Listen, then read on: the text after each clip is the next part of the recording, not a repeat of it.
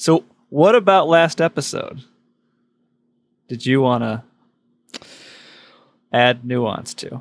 Are we starting like the episode right now? Is this you trying to organically start an episode, or what are we doing right now? Sure. Yeah. Okay. You- I just didn't know if you were being a stickler on a good intro or what. I didn't know. What, I don't know what we're doing these days.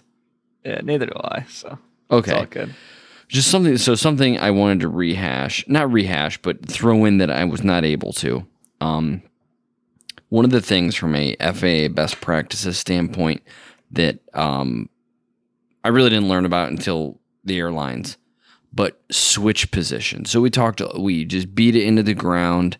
Uh, the last ten degrees. Why you use them, when you use them. My stance, your stance, whatever. But beyond that, there are items like that that may have no no purpose. They're basically, for all intents and purposes, a superficial switch. Operationally, like it may not be a make or break item. It may do something, but it's basically superficial. And so, like for example, like on the Lear that I'm flying right now, we have uh, it's a three position switch for these strobes and the beacon. So all the way down is on. In the middle is just the beacon. So the red, a red beacon on the tail and a red beacon on the belly, and then all the way up is strobes and beacon. Now the strobe beacon function. So to go from just beacon to strobes and beacon, it doesn't do anything when you have weight on wheels. It's called. So you have a squat switch that gets tripped when there's weight on wheels and opens the circuit, I guess. And so it can't, it doesn't make a connection. And then when you get weight off wheels, so once you get in the air, the weight comes off the wheels, obviously. The the circuit's closed, it turns the strobe lights on. Because that's when you need them to be on, not on the ground. So even though the switch position does nothing, on the ground when you have weight on wheels, you can still use it as a memory aid for certain things. Or when I was making the comment the other the other day, fly what you're flying when you're flying it. I agree, and I've professed that for a while. But also, I don't want to teach somebody just 150 Cessna 150 specific stuff when they're going to eventually, very rapidly, probably, maybe, go fly 172 and then an Arrow and then a Seminole or a Diamond or whatever. And then they're in a King Air and then a CRJ and then a 737. So I would rather teach them, hey, you know, when you're going to cross, you, you, you're going to cross a runway, even in the Lear, I turn that strobe light on when I'm crossing or occupying an active runway, even though I know it does nothing because it's the the mode I am used I'm using a principle that applies to all airplanes, not just the airplane I'm flying. Does that make any sense? What do you think of that? Yeah. Um.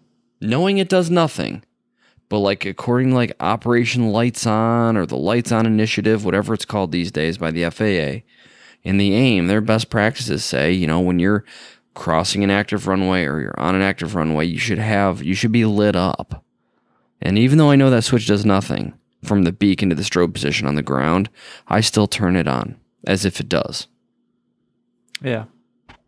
And you said this too, with using that to remember um, whether you're cleared or not for different Yeah. things, right? Yeah, so like, you know, if we're at a controlled field and we're getting similar, so what you would hear, you're holding short of the runway, you wait for landing traffic. The traffic comes in, they land ahead of you. ATC tower calls you up and says, you know, uh, you know, Skyhawk so and so, line up and wait.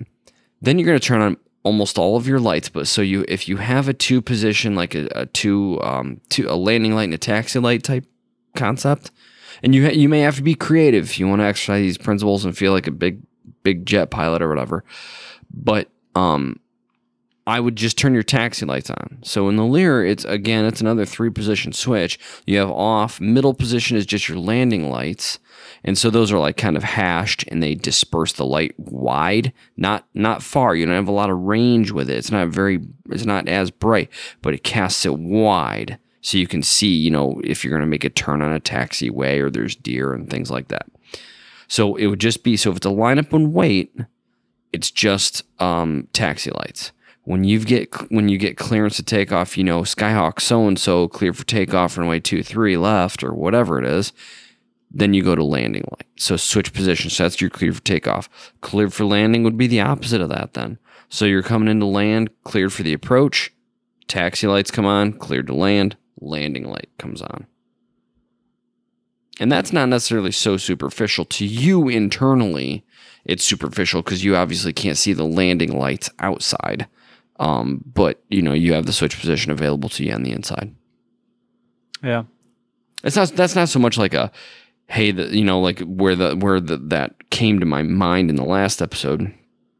Uh, we were talking about the 10 degrees. I was harping on this 10 the last 10 degrees. It's not so much about that. It's just about when I when I make the correlation of I don't want to do an unstabilized approach if I can help it. And because I know a Cessna 150 has 40 degrees of flaps, and I know you're never too high, and all those things, but I try to teach things that apply to everything. Yeah, when you're getting somebody ready for a check ride, they need to know the numbers. They need to know the limitations. I get all of that 100%. But from an entry level, somebody, I'm building somebody up that's never flown an airplane. I need to teach them things that are going to be just big. A lot of it needs to be big picture. A lot of it needs to be risk management, threat and error management, big picture uh, aeronautical decision making things that they can apply to everything. What do you see as a captain now? Like people coming in as first officers who've gone through the, the training, Uh-huh. who have never been in that airline environment where you said you had all of like your bad habits kind of stomped out when you were at the airlines because their programs do that. We're in the corporate jet world. Most of those companies don't have that, you know, rigorous. rigid. Yeah. Yeah, it's not that rigid of an operation, and it varies, you know, all different companies. Yeah. Um, there's no like sta- like hardcore standard like the airlines do Right. uh, in a part uh, 121 operations. What what are some of the things you see that's just like man? If CFIs or students were focusing on this like from the beginning, it just make everything like even if they don't end up flying a jet, or if they do end up flying a jet, it's just going to be better for the industry and better for everybody up in the sky. Yeah, I mean, I think there's, I think an instructor, obviously, they have such an important role, of course. And, you know, the principles of learning, you know, one of them is primacy, which, you know, all new CFIs know and remember. Um, and I think they, I think they allocate that. I think they allocate that concept on, on their, on their students, but we all fall short there. Eh, but primacy being one of them, the things you learn first kind of stick with you, you know, and, and if you're a new instructor, you kind of don't know what you don't know. And I know I certainly misspoke or in the heat of the moment when you're in the airplane talking about something, that specific time you said, no, don't do that. You may have been right. But they may have taken it like the an aspect of that or time and place. So it is so tough that that you can't you're not 100% in control of what the takeaway is you can be pretty much 100% in control in the lesson and and what you're putting into it but the takeaway you're not so much so that that I, I always thought that was tricky and it takes a long time i think to really maybe get more patient and and wait until you have time to dispel maybe the notions that or the takeaway make sure it's exactly what you want the takeaway to be. You know because i remember some things that were reinforced in the wrong way. Like my takeaway was my my instructor was good and they corrected it later but i always held on to and i and i always had to fight. No no no no no it, that's not what they meant. Like i could think about the the um and i can't recall any specific examples but i know that i could re i could um i remember the lesson I remember kind of the the talk or the you know the the, the uh, reprimand, but then it took a long time for me to be able to like beat it out of myself that I was taking it the wrong way and applying it. I was applying it the wrong way, I guess. But so the instructors have a huge. They have a huge. I mean, just edit all of that out. I don't know what the hell I just said. Instructors have a huge role, but I think one of the things is I think personality. That's one of the things I'm seeing now is you have to want to be just like our conversation last time. And I tried to make it, I tried to my best to show everybody how good of pilots you and Scott are. Because I know on here, like I think we've we talking up, yo, I'm a professional pilot, and there's a little bit of a notion that I'm probably a decent pilot because I'm a professional pilot. And that may be true. You guys, however, not being professional at this point in time, not doing it professionally, I don't know if they're that could that could that's a very a wide range. You could be a really good, you know, amateur pilot or whatever because you don't take it seriously, or you can commit to it and be a student of it and have really good stick and rudder skills and good aeronautical decision making and good airmanship. And that's you guys. And I was trying to really, you know, put a spotlight on that for kind of this topic because I don't want it to sound like I'm attacking you.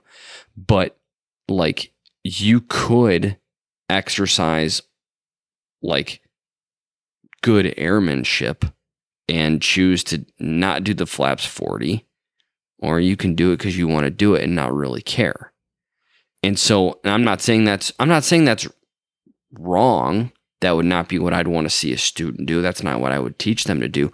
You guys have the skill levels to be able to deal with that and we talked about all that. But i think it's more of a personality thing out of what people come in with. They want to have integrity. They want to do things the right way whether the airplane's going to tattle on them or not, or whether there's an FAA inspector in the jump seat or not. I think they have to want to do it right. Now, there's also company SOPs too, which I don't know if that was more your your thing, but what you're I was just getting think- thinking more for like the, um, the CFIs or the students out there, like going through the initial training stuff. Yeah, or just people who have their private, maybe even having like an instrument rating, have their own plane. yeah, that listen and don't really go professional, but there's just aspects. Because everyone I know who spends time that I knew, learned how to fly similar time that I did, and then became a professional pilot. Everyone has these changes with the way they view it from going through that experience.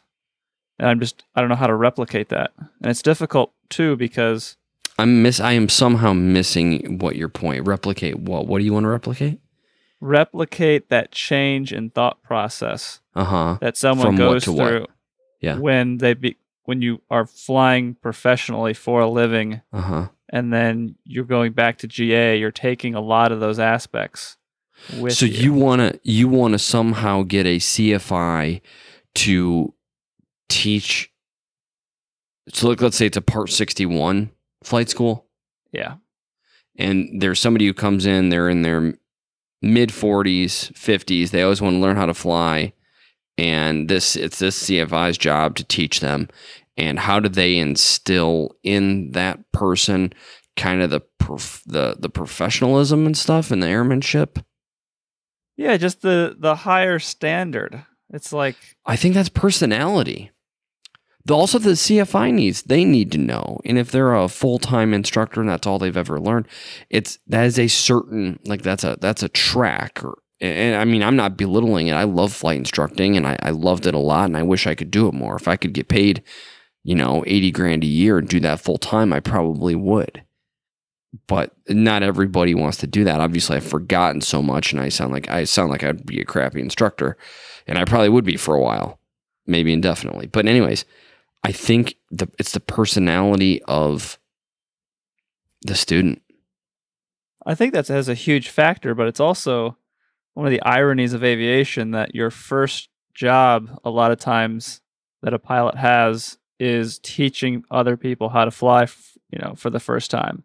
Definitely Wow. ironic. When they, I mean, obviously, you know, getting your CFI is no joke, but it's also not actually going out there. Like I think Ryan's phenomenal. That's why I always recommend anybody up there, uh, Northern Ohio, Northwest Ohio, is learning how to fly. Eccles, because he's flying jets for his main job, and he's just like basically teaches because he enjoys it. Mhm. But he's he's got all those mentalities. Like he's someone I've I saw go through that change, and he went through a, a four year school for aviation Mhm. And I still saw him go through, you know, 141 program BGSU. I still saw him go through a big change when he started flying the the the Hawker. Yeah, the the 141 is not. I mean, it's going to definitely get you, but look, it, it's definitely going to get you more than what the 61 will, because the CFI is they're doing a higher volume of instructing, which means unless you get them right when they start, they do have a little bit more experience under their belt. They had a rigid experience themselves, likely because they were a graduate from that school. So it's basically a generational upon generation upon generation benefit of the SOPs and the collective learning of that 141 school.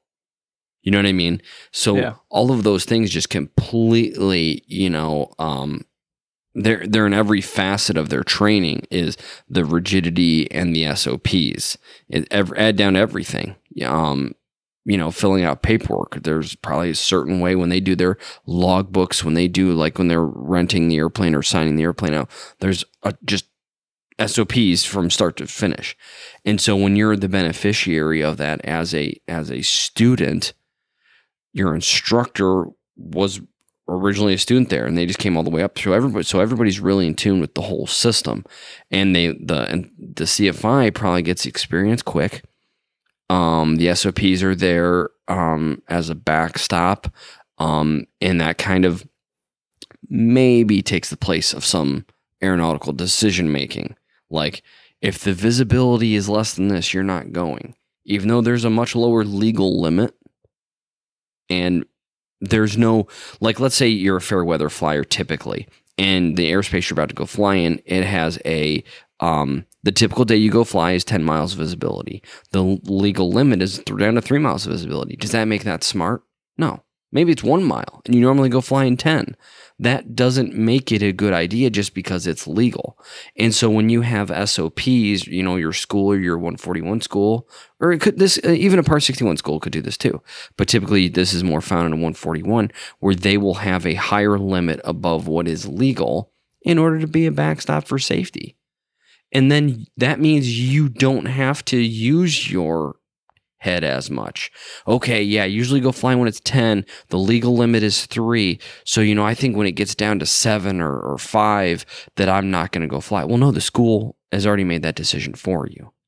You don't have to exercise that judgment. They've made the decision for you. So, I see that aspect of it.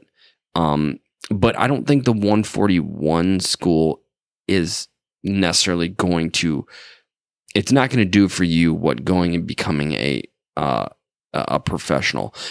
And what a professional like does lives eats and breathes you know the sops and and stuff.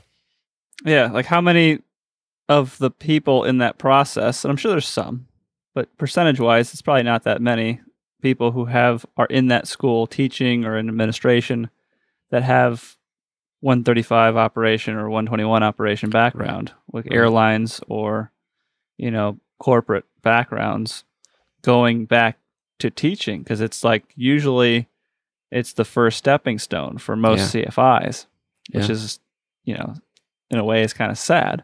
it is Um, that's why I think that when you find an instructor that's good, because obviously there's instructors who aren't doing that that aren't that great, and there's instructors who are doing that that are phenomenal. yeah Um, but I'd say it's, you know my gut feeling tells me, just based on Don teaching us, it's like I'm, I just feel so fortunate yes. that he was just he just had he grew up with his dad owning a flight school mm-hmm. out of uh, Cleveland Hopkins, wasn't it? i don't think so. The there dad were some a there out near cleveland. They had their Yeah. own strip. Yeah, the dad owned a flight school, so he grew up with the flight school going on, and then like owned his own airplanes, all kinds of airplanes, his own airport. Had a King Air at one point, like a King Air 90 as his personal plane. Uh, but he made his money outside the aviation industry, so he could afford private strips and hangars full of airplanes and stuff like that, and then would just literally teach for fun.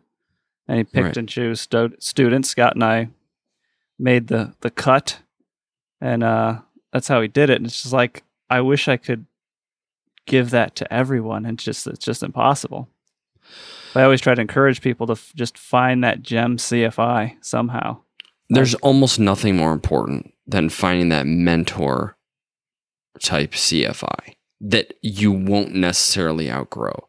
And even the like I've said this before, and I even the crappiest CFI can teach you probably something that your awesome 20,000 hour retired airline captain or retired military colonel, you know, didn't teach you.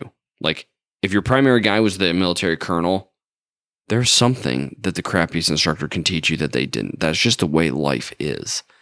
But yeah, to find somebody that you're not necessarily going to outgrow that can be more of a mentor, um, you know, get you obviously get you through your certificates and ratings. But when you're done and you're just out at the airport, they're around. They're there for like, hey, you know, what do you think? I'm, I'm going to make this flight. What do you think of this weather? You know, and just stuff like that because the learning is never done. And it's always nice to have that other opinion. That that's like crew resource management. And we're talking about all these single pilot, single engine piston airplanes, these 172s and Cherokees. You, the crew resource management is like like a myth. Like it, there's no way to really put that in. Like, yeah, I know. Oh, you can use ATC, and you can use, you know, if your wife, even if she's not a pilot, she can still hold a chart for you, and she can still follow along on a map, and that is all true. But none of that replaces a before you take when you're in flight and that's when your wife is helping you career crew resource management, all valid. Most people probably need a lot of the help before they even take off. Yeah. You know, like we're always talking like, hey, you know, what do you think of the weather? What, when do you think, yeah, but we give it another half hour. When the visibility gets to this, we can take off. Or when that storm cell gets to here, and it's out of the way, we can take off. Things like that. We're constantly, you know, conversing, exchanging information, and narrowing down. And we're each taking a little piece from each other and re- continually refining the idea, this composite image of safety. We're kind Yeah, of when you- crowdsourcing it. Yeah. And we and everybody needs that, I think. when you you mentioned, we'll go back to it, circle back to it. The uh, like a 141 structured school, and that's part 61 schools will do this too. Like really dialing in, you know, putting in a safety margin that's higher than, you know, what the legal minimums are. Yeah. And just using that across the board in the flight school, which I'm not Uh-huh. disagreeing with. But do you think there's a, an aspect of that that can, um, taking that decision away from the students is helping with safety in the short run and expense with the long term? Because it's like, oh, you don't even have to think about it, bro. You know Right. that kind of mentality. Yeah, it could it could be certainly be probably seen that way. I don't disagree that maybe that SOP or that um what do I want to say that limitation shouldn't maybe be running in the background with the CFI, but it'd be really interesting for that to be open and maybe it is. May, maybe there's flight schools that do this. I mean, I, I don't know that much, you know, I don't know that much. So um, but I would let them, I would let the student make that because how do you, you know, and for a private, you know, a lot of the time they're just showing up, they're texting their instructor and just showing up because the weather's good and then they go.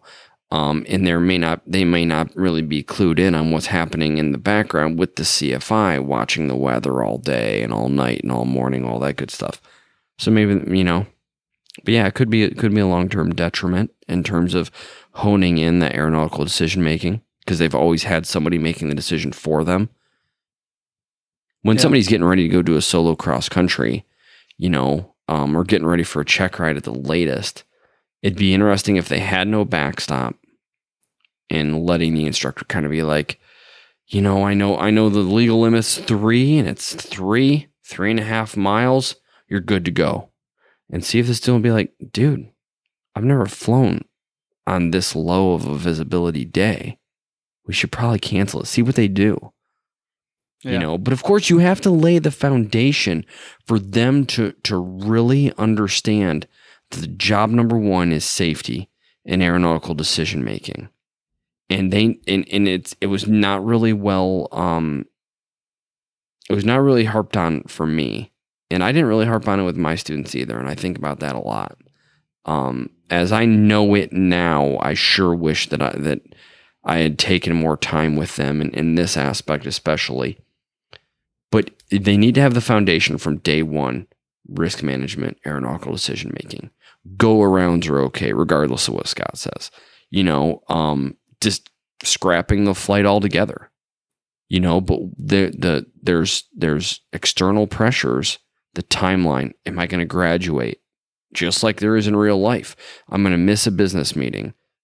I'm going to miss a cruise. I'm, all these things, all those same limitations apply. They just take a different form. And so I, I think it's incredibly realistic that the CFI lets the uh, lets the lets the student, the applicant, make some decisions like that at a certain point. But Yeah. they need to set the foundation, or they could easily be setting them up for for failure. Like they're going to show up every day, and since you didn't, as the instructor, didn't say anything, they assume it's good enough. They they assume. So you have to, you know, lay the foundation and, and teach them all that stuff pretty much from day one, checking the weather, risk management, what are what the legal limit is versus what is acceptable, and what is acceptable for their skill level and their proficiency. Yeah, because there's like that's there's a lot of that, especially at the beginning, where the student is just mimicking the instructor. Like they have no clue. It's like maybe it, you know, especially if they're not around an aviation environment growing up. Where like you and Scott kind of had a, a big advantage of that before you ever started flight training. You saw a lot of this going on. You saw people making mistakes. You saw people being stupid. You know, where most people, you know, they're you know, even if they have a family member who's a pilot, you know, maybe they didn't spend that much time at airports, you know, growing up. Yeah. Um, where it's just like they're just trying to figure out what's normal and what's not normal for a while at the beginning there. Oh So yeah, like and almost forever. Because I mean, you can go out to any airport and you can see somebody do something stupid. Yeah. You know, it's who who are you? Who's your metering stick? You know, when you're trying to when you're just learning, or even if you're more advanced, there's always somebody who'd been flying at that airport longer that you perceived as an expert or knowledgeable, or they're doing it right. You're gonna look up to them, and then only after you get to a certain level, it's like, man, they're crazy. I can't believe they're gonna go take off in this. There could be other things at work, of course. But I mean, there are some very blatant, in your face times where it's like, what are they thinking? But Yeah. they come back. You know what I mean? They end up landing later that day or next week, and you're like, eh, must have been okay. They know something I don't. Maybe. Or maybe they're just lucky. Maybe they're just bending the paperclip. Well, yeah, right. Right. In more ways than one. Yep, for sure. So like it's like what would you rather, you know, would you rather, you know, have uh um well yeah, I got no I got nowhere to go with that one. I thought I had something to say, but I don't. Okay. I was just reminiscing in my head real quick here. Like Don would sign Scott and I off for like solo privileges. Uh-huh. and he just the only limitation we had is stay in the local area which that Mhm. alone is broad you know is that northern ohio is that the pattern it's just yeah stay in the area stay around town you know norwalk for fuel you go look at the islands don't land at them but if you want to fly around out there and look it was fine like Yeah. And it just you know see you in a couple months Yeah, I to this day I don't I don't know what local means. Because like Yeah. my dad he'd always ask that. You just stay in local like when I was doing solo stuff. Yeah, yeah, yeah. Go over to Port Clinton, you know, or something like is that local? I think it is. yeah you know but i don't I, i'm sure there's a definition or there is something buried somewhere that i should know but i don't so whenever it was just like um staying at that airport that's when i when i was doing cfi stuff um takeoff lanes i would like write local then when you're staying at that pattern. When you're staying you know you, well okay your point of landing is the same. Like if you're going to go out and do air work and basically like, like you were just talking about if you're going to go out and sightsee for a little bit fly over somebody's house come back do takeoffs landings at the airport you took off from that's all local to me but like if you go sandusky for us you know sandusky go eight miles away go to port clinton or 12 miles away whatever it is go to port clinton eh that's sandusky to pcw you know, back then. So, but that's a lot of latitude he gave to you guys. But he was confident, you know, he took you from no time to solo and he was competent. He had seen you over those 10, 15, 20 hours building your aeronautical decision making. He saw, I don't want to say conservative nature in you, but he saw sound judgment. And then he gave you guys a really, you know, really long leash. And that's awesome. That says that says more more about you than maybe his I think that says more about you. Him being um he's been around the block. Had a lot of experience and a lot of uh, through over a long long flying career, a lot of different types of airplanes, a lot of different types of operations.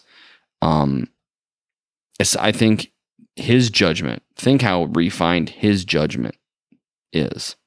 Taught a lot of people how to fly. Yeah. He's been around. So I think it says more about your guy's judgment that he saw than maybe what may be perceived as his, uh, you know, nonchalant attitude as a, as an instructor. Yeah, I never knew he taught. I found this out years later. He taught Jody how to fly. He was Jody's primary. Oh yeah, Yeah. And so look at, you know, now now Scott, you know, as you know, he's all talk. When he gets in the airplane, he's he's rough around the edges in terms of SOPs and adherence to things, but he's good, great stick and rudder skills, and he wants to be a good pilot. Like he wants to be a good pilot. And if he sees a better way to do things or knows that steep turn wasn't very good, he wants to do it again he wants to do it. He wants to be better and better and better.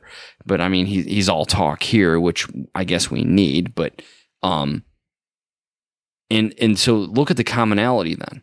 You three were all taught by Don, and look at and I know you, and I know your OCD tendencies and your perfectionist attitude. Scott is all talk, and when he gets in the airplane, for the most part, at least that, that's what I get out of him when I go fly with him. But maybe It- I bust his chops just a little. And I don't bust chop, chops that much because I don't have to. And then Jody is, you know, very perfectionist. He may Yeah, be worse than me. Yeah, even though he's not a, he's just he's got his commercial, but he never used it. I think. He may have his ATP. He may have his ATP. Yeah, just because he wanted to have it Yeah, wallet. just he wanted to have it. Yeah, he's got all the all the ratings that he doesn't need, but he just wanted to have them. And Yeah. that's I, it's one of those things, nature versus nurture. Like, I did Don instill those things in you early on, or is it just the the the commonality of people who want to learn how to fly? Are those just typical inherent uh, personality traits that happened to you know meld really well with Don's instructing style and and building a good foundation of of good judgment and stuff? Yeah, I don't Don- know. Don- he was very uh, selective with who he would even work with his students, um, because he was just doing it for fun. He didn't need to do it. You know, it was he didn't notice the money we paid him for hourly as far as his overall lifestyle. He was literally Right. doing it just because he enjoys teaching people how to fly. Right. And uh, so yeah, if he didn't like working with somebody, he'd just he'd recommend another CFI. Yeah. It's interesting, you know, yeah, just the whole the whole thing with how people I don't know how you instill the desire in somebody if they don't want to be I want to be better. I try to be, you know, but I fall, you know, I fall very very short all the time, but I have the desire to be. I don't study as much as I should and I rem- I forget a lot of stuff and and uh, I remember big picture stuff, of course, but there's a lot, you know, when I go to my, you know, um, recurrent training and stuff like that, I have to get the books out when I'm when I when I'm about to go take another oral exam. I have to get the books out and reread all the limitations and, and immediate action items and and uh, memory items and all these things. I have to get those back remembered because you haven't used them in a year. So just like everybody else, I mean, just because you're and uh, at the airlines, we all had to do it too you, you know, somebody we'd be, you know, flying to from Charlotte to Tulsa or something, and dude next to you busts out a stack of note cards. Oh, you got training? Yeah, next week. It's the way it is. Yeah, Everybody, every at every stage, it's always more learning. It's always just learning and wanting to be better. And it, it never ends. And I just think, I think it's probably, like you said, it's probably a big portion personality. Um, but I, yeah, I guess the rest of it, I guess would have to be the CFI. But then, you know, if your first gig, so like let's say you've gone and got all your ratings, yeah, um, all the way up through you know commercial, and you got a commercial multi, and let's say you go build 500 hours or whatever, and then there's somebody at the field that needs somebody sitting right seat in the king air. Since that, in my opinion, that kind of is like resetting the clock in terms of like your knowledge. Like it, to you, psychologically, you're 500 hour, you just got through that magical 500 hours. This is kind of your first flying gig. Maybe you're an instructor, and even still, I would still call this your first gig because this is this is what you instructed for was to build that time, go get in this turbine powered airplane. You know what I mean? Yeah. So I feel like psychologically it's resetting the clock. And then the things this person kind of teaches you, you're going to remember those. Those are going to be ingrained in you for forever and may be impossible to get out. So if that first person, maybe it's a Pilatus, those, you know, those are popular. Um, or you know, a, a Malibu or a Cirrus. Cirrus, I guess, wouldn't really count. Malibu, probably not either. I'm thinking you need to have something that is a big enough jump for you. You're like, oh man, big iron, right? So I'm thinking, you know, something twin, pressurized, turboprop, you know, so that's why the King Air just kind of came to my mind. The quintessential, you know, um, light business aircraft or whatever it is. That person could be very detrimental, could be. And they could also be awesome for you. And if they are awesome, that means they're probably echoing the stuff that a good instructor already taught you.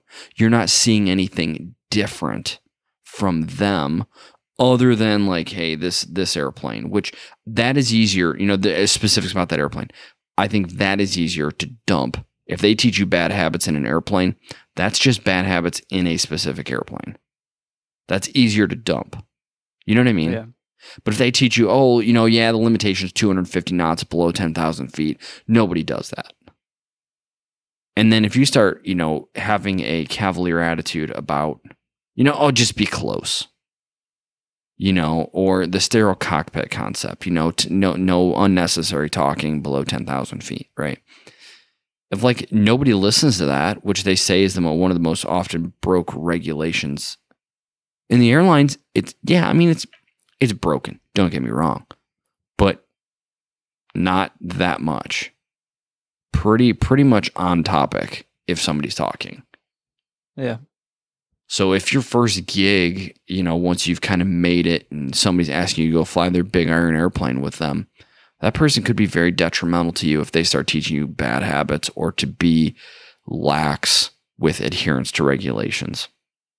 And that's per you know, the the CFI needs the personality of the person coming in the CFI to kind of mold you and take that that maybe perfectionist attitude, um, that wanting to be professional, good judgment, good airmanship, that want to be respected um, as as a as a rule follower and as a you know a, a, a proficient pilot, professional pilot, um, professional acting. I don't know how else to say that, but professional acting um, pilot if you want all those when you come in, that CFI can can mold you, teach you the regulations to follow, and you would you'll carry that with you for forever. Yeah. And then I- it's made good. it's a, it's a difficult balance because there's a lot of aspects because we we talk about you know doing some stuff beyond the show here in the future we haven't decided on anything yet let alone announced it but taking that aspect of that airline mentality that professional corporate pilot mentality and bringing that to like the GA community Yeah. which I think I think we kind of do that with this show a little bit. And a lot of times I've seen this in the in flight schools at like 141. That's kind of why I have the gripe with the 141 schools. Um, you've heard me make comments throughout the episodes, is because they bring a lot of that good aspects, but somehow turns into, for lack of a better explanation.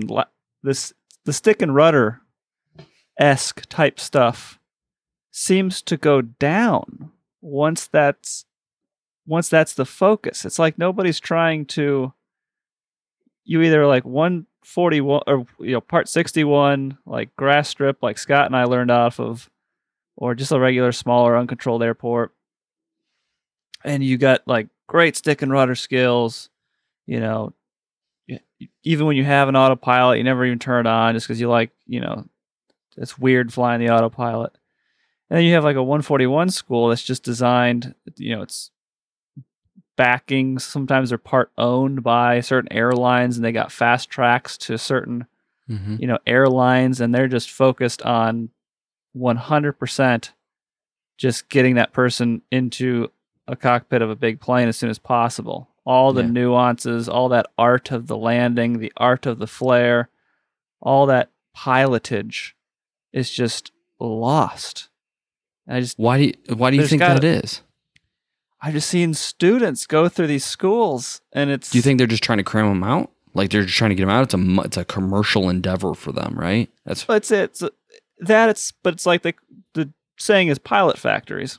And I won't Yeah. mention any schools on here, but you know the the stereotypical pilot factory, yeah, and they're they're just checking the boxes, and the only feedback they're getting is from you know regional air carriers. Okay, we're Uh-huh. noticing this. You guys need to you know get this in your curriculum so that we don't have this you know, issue on the flight deck of Embraers.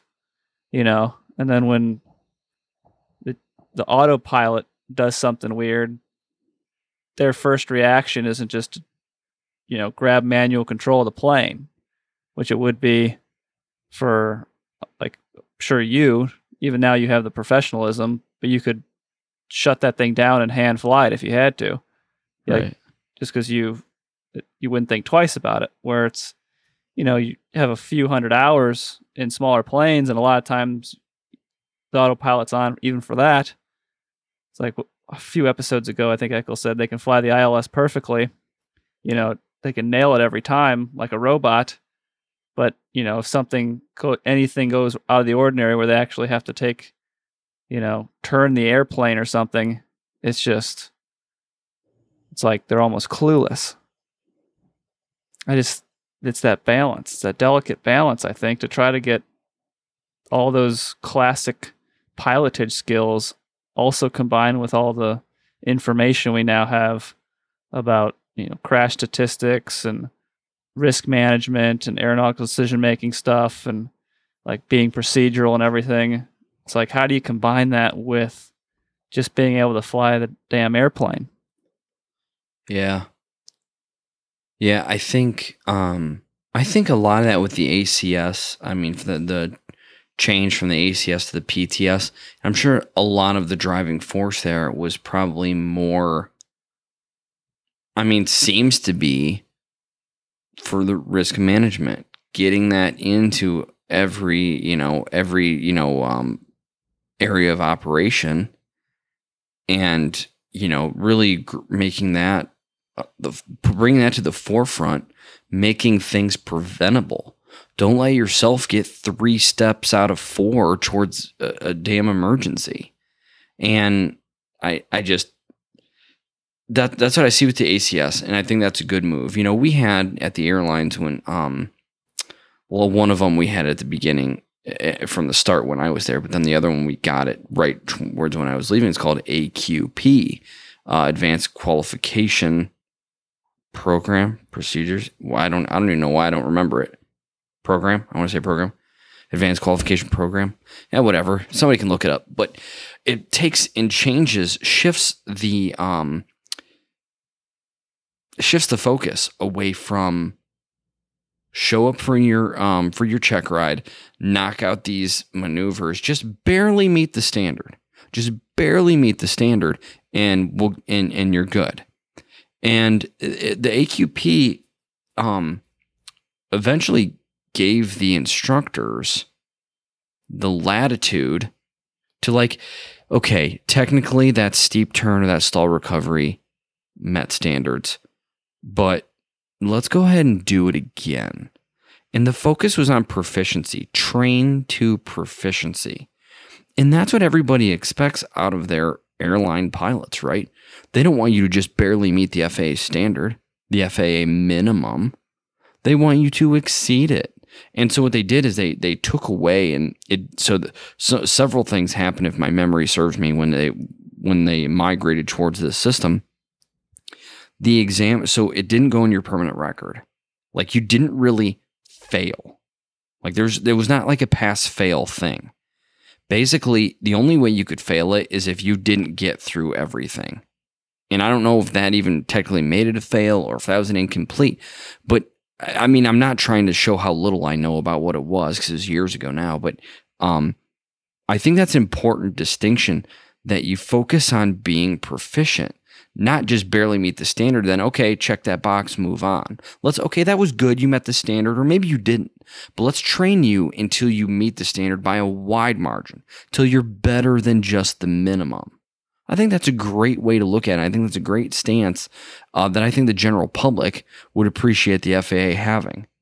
Don't they? And, and, and they took away the fear of an examiner. So you're being graded on the X maneuver. They took the fear away from the examiner of saying, "Hey, that wasn't quite good enough. Let's let's go." So now they they didn't like they didn't give the examiner any reason just kind of like turn a blind eye to maybe something that didn't quite meet standards and say that it did because everything there's the last item on the check ride and it was just barely out of standards but they're going to call it a satisfactory check ride. They took away that issue because they weren't damning this person professionally. They took away that that aspect of it. They could say hey that was unsatisfactory or that didn't meet the standard. Let's do that a few more times until until the examiner is happy. If they had time left on the clock in the sim do it 10 times. You know, do do it 15 times. Do it to do it if they have a half hour left, do it for a half hour. You know what I mean? So, and you could do that with single engine go arounds, whatever, V1 cuts, all these steep turns, stalls, slow flight, unusual attitude recoveries. Do it till the cows come home. As long as you have time in the simulator left to use, as long as you could complete all the items in, in the time, you're good you got you you walked out with pass. You could you could go back to to uh, go back to flying the line. I think that's important. Train to proficiency. And so, you know, as it pertains, I don't know, pertain necessarily to the 141 versus 61 argument. I think you said the the pilot factory. I mean, it's it's a commercial operation. They are in the business of handling as many students as they can.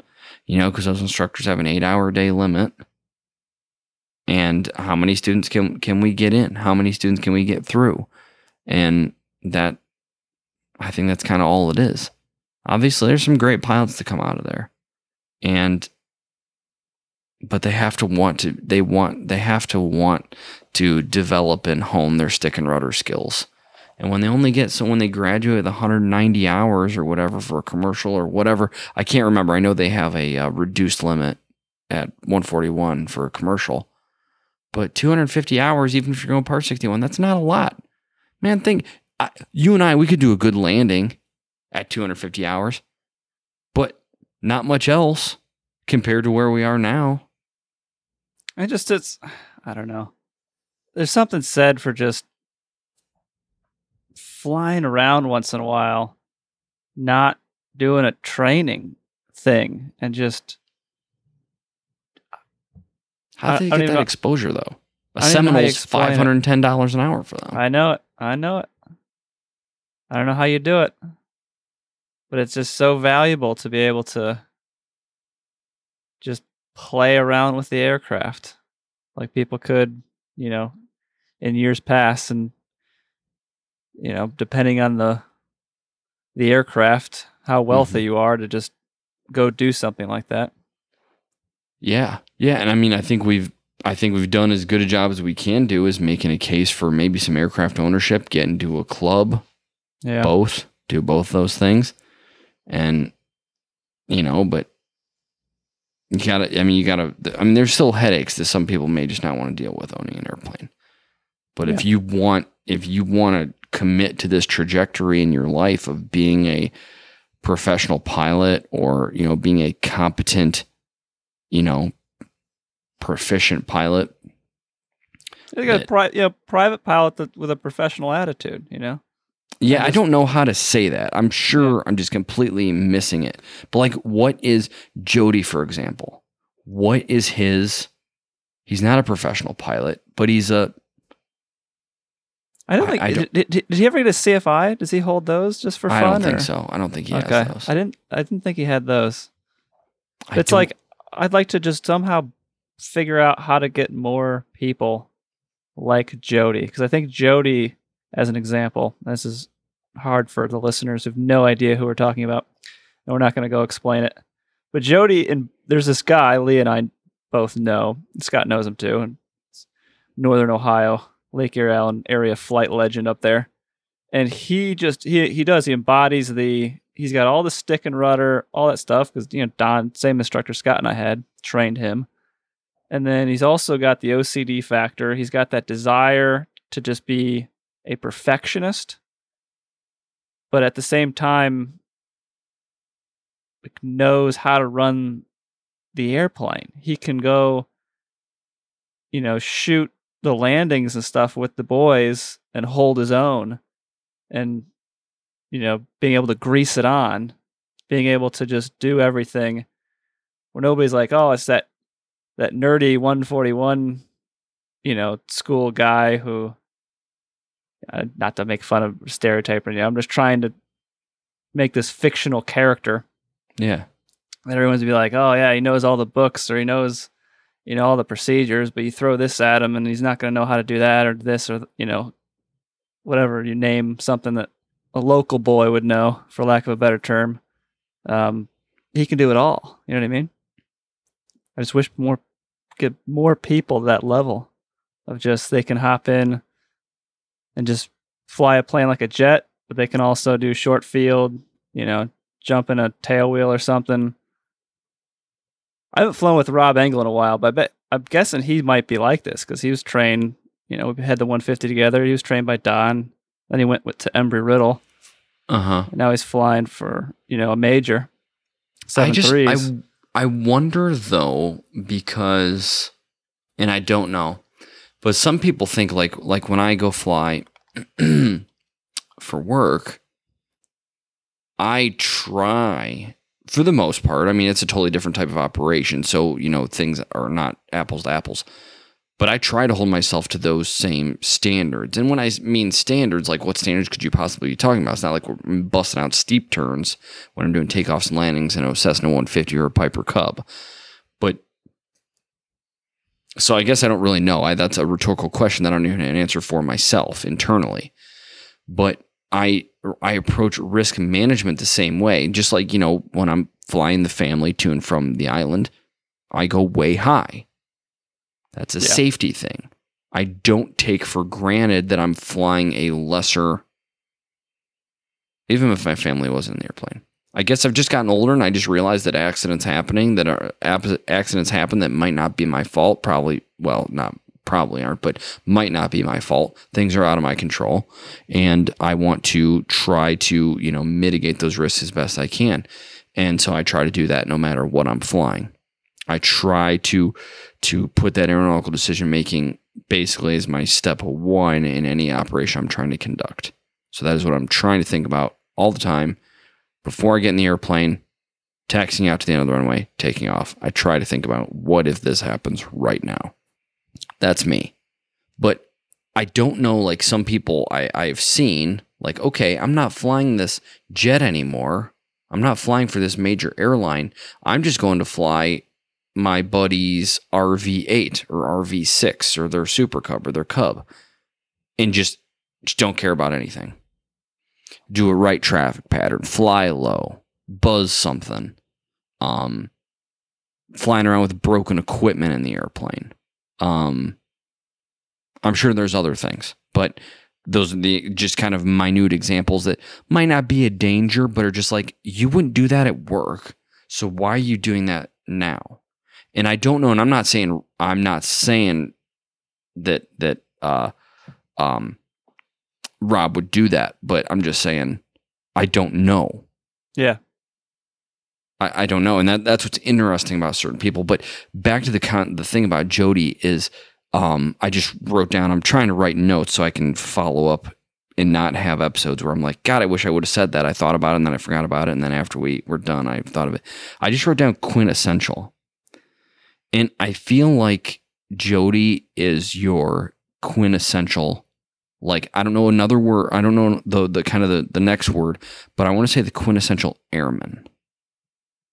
He's just he's got a passion for everything aviation he is up on new rules, new changes.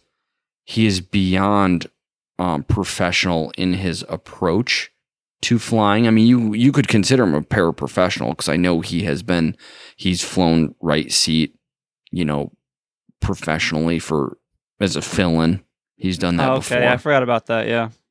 So, I mean, you could consider him a paraprofessional, but I almost think that that doesn't do his kind of his um, prowess any.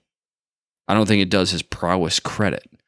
So this gentleman, I don't want to give away too much. I I mean, obviously that's about as much as we'll go like with him personally, but his his family, you know, they um he's got flying's kind of in his blood. His brother flies, his uh his uncle flies, and him and his brother started um when they started out, they got a um they had a Piper Warrior.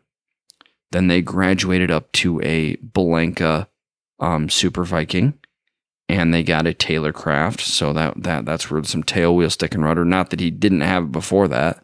Um, some stick and rudder time there, and they had the the his brother had um had his own airplane at that point in time as well. And then uh, Jody wanted wanted more. He wanted to learn more. He wanted to continue his education in, in kind of in flying and aviation and went on to buy a, uh Piper Twin Comanche. And he takes great pride in all of these things. All these airplanes that that we've listed have been pretty much the best example of their kind. Oh yeah, he waits. He's like my dad with boats. Like he finds these mint, mint, mint airplanes and improves upon them after he buys Mhm. them to where it's just unbelievably perfect. Mm-hmm. Like I would feel like cautious when I like had to go in his hangar for some reason. Or, Totally. Like when I'm walking around the plane and be like, okay, I'm gonna double make sure nothing happens to this plane while I'm in this hangar. Right. And that is and that is that is a respect you give him because of your perception. I mean, he's well, he's a good dude, obviously. You know, Yeah. we all know him very well. He's a great dude. They, they don't make him like that anymore, in my opinion. But he just the way he conducts himself as a pilot, it just it just so much respect for him and because there's nobody holding him to that highest standard except himself. He far so when he did his um commercial a single engine commercial check ride the examiner told me that was the best commercial check ride he had ever done. And this is zeus that that Zeus Eckel is- talks about. Yeah. and so it's like i mean and and not that i would expect anything else i almost didn't even know i didn't even need to know that because that i mean i expect that out of this gentleman Yeah. um, but he's he has a thirst for for knowledge and to be better than he was yesterday. And I think that's all something we can all learn from, and that's what I try to do every day. Um, but we fall short. I'm he does he does too, you know. But it's something that that is built into him. It's just his personality. Yeah. He's got that super crazy type A personality, which all pilots I think have a little bit of. Yeah, for sure. You got anything else in your note list? I think this is a good uh, time, depending on if if I edit what I edit out. Yeah, I think you need to add a lot of my stuff. But um no, I would just say um you have want want to be better. And just because nobody is holding you to that standard, just try to just be conscientious of of the regulations and if it's just as easy to do it wrong as it is to do it right, just do it right. That's that's that that's the biggest thing that I see. I see people almost go out of their way for a reason I can't explain to do things wrong when they could wait and take their time. Now- So it's like it's twofold. They could take their time and do it right. When it's like it's a non-jeopardy. It's not like time is is an element in these in some of these circumstances. So just ta take your time, do things right, and um, just hold yourself to a higher standard because you know maybe nobody else will. Yeah, a little anti-authority maybe somewhere in there. For sure. attitude.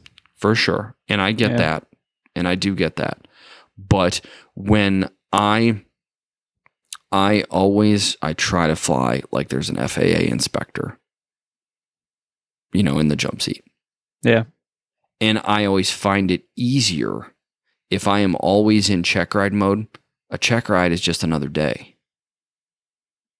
Like i've uh, all these operators like you fly one you fly one way and then on check ride day you got to change everything and you make mistakes because you don't normally do it that way because now you're doing it right you know you're doing it the right way and what you're supposed to do. So i always do to the best of my ability which i fall short a lot a lot. Um, i always do the best of my ability on that given day to do it to do it the right way. So that if an faa inspector was there just another day i'm not sweating. Because the flight before this and the flight after this, I'm going to do it the exact same way. To Yeah, the best of my to be- ability. There's something to be said about that for sure. Yeah, It's a good so. spot to uh to wrap this up. Yep. The um yeah, email. I don't think we had any more reviews. I don't know how any of that works anymore. Apple's changing everything up. It's very confusing. I have an old iPhone that's I don't think I'm seeing as much as new iPhones are seeing. They're trying to motivate me by little little stuff not working, I think, to make me upgrade, but I refuse. And um so email is our preferred method method of communication. My email is faraim at robertberger.com. B E R G E R, the German way, not the sandwich way. Mr. Griffing here is faraim at leegriffing.com. G R I F F I N G. And uh, yeah, that was a no idea what I'm going to title that or anything, but I think it was interesting. Lee and I just, uh, Scott's not here, obviously. Lee and I just wanted to do something because he had a hotel room with great internet connection, and uh, Scott is Scott couldn't record. I guess he's something about a wedding anniversary. I don't know. It's not a good excuse. Not a good excuse at all to miss a miss a Farim recording. So yeah, send him some hate mail. F A R A I M at scottbores.com. B O R E S. And I said, yeah, just remind him, you know, wedding anniversaries are not worth skipping hosting duties for. So I think we'll leave it at that. Thanks for listening. Till next time. Take care. Thanks, guys.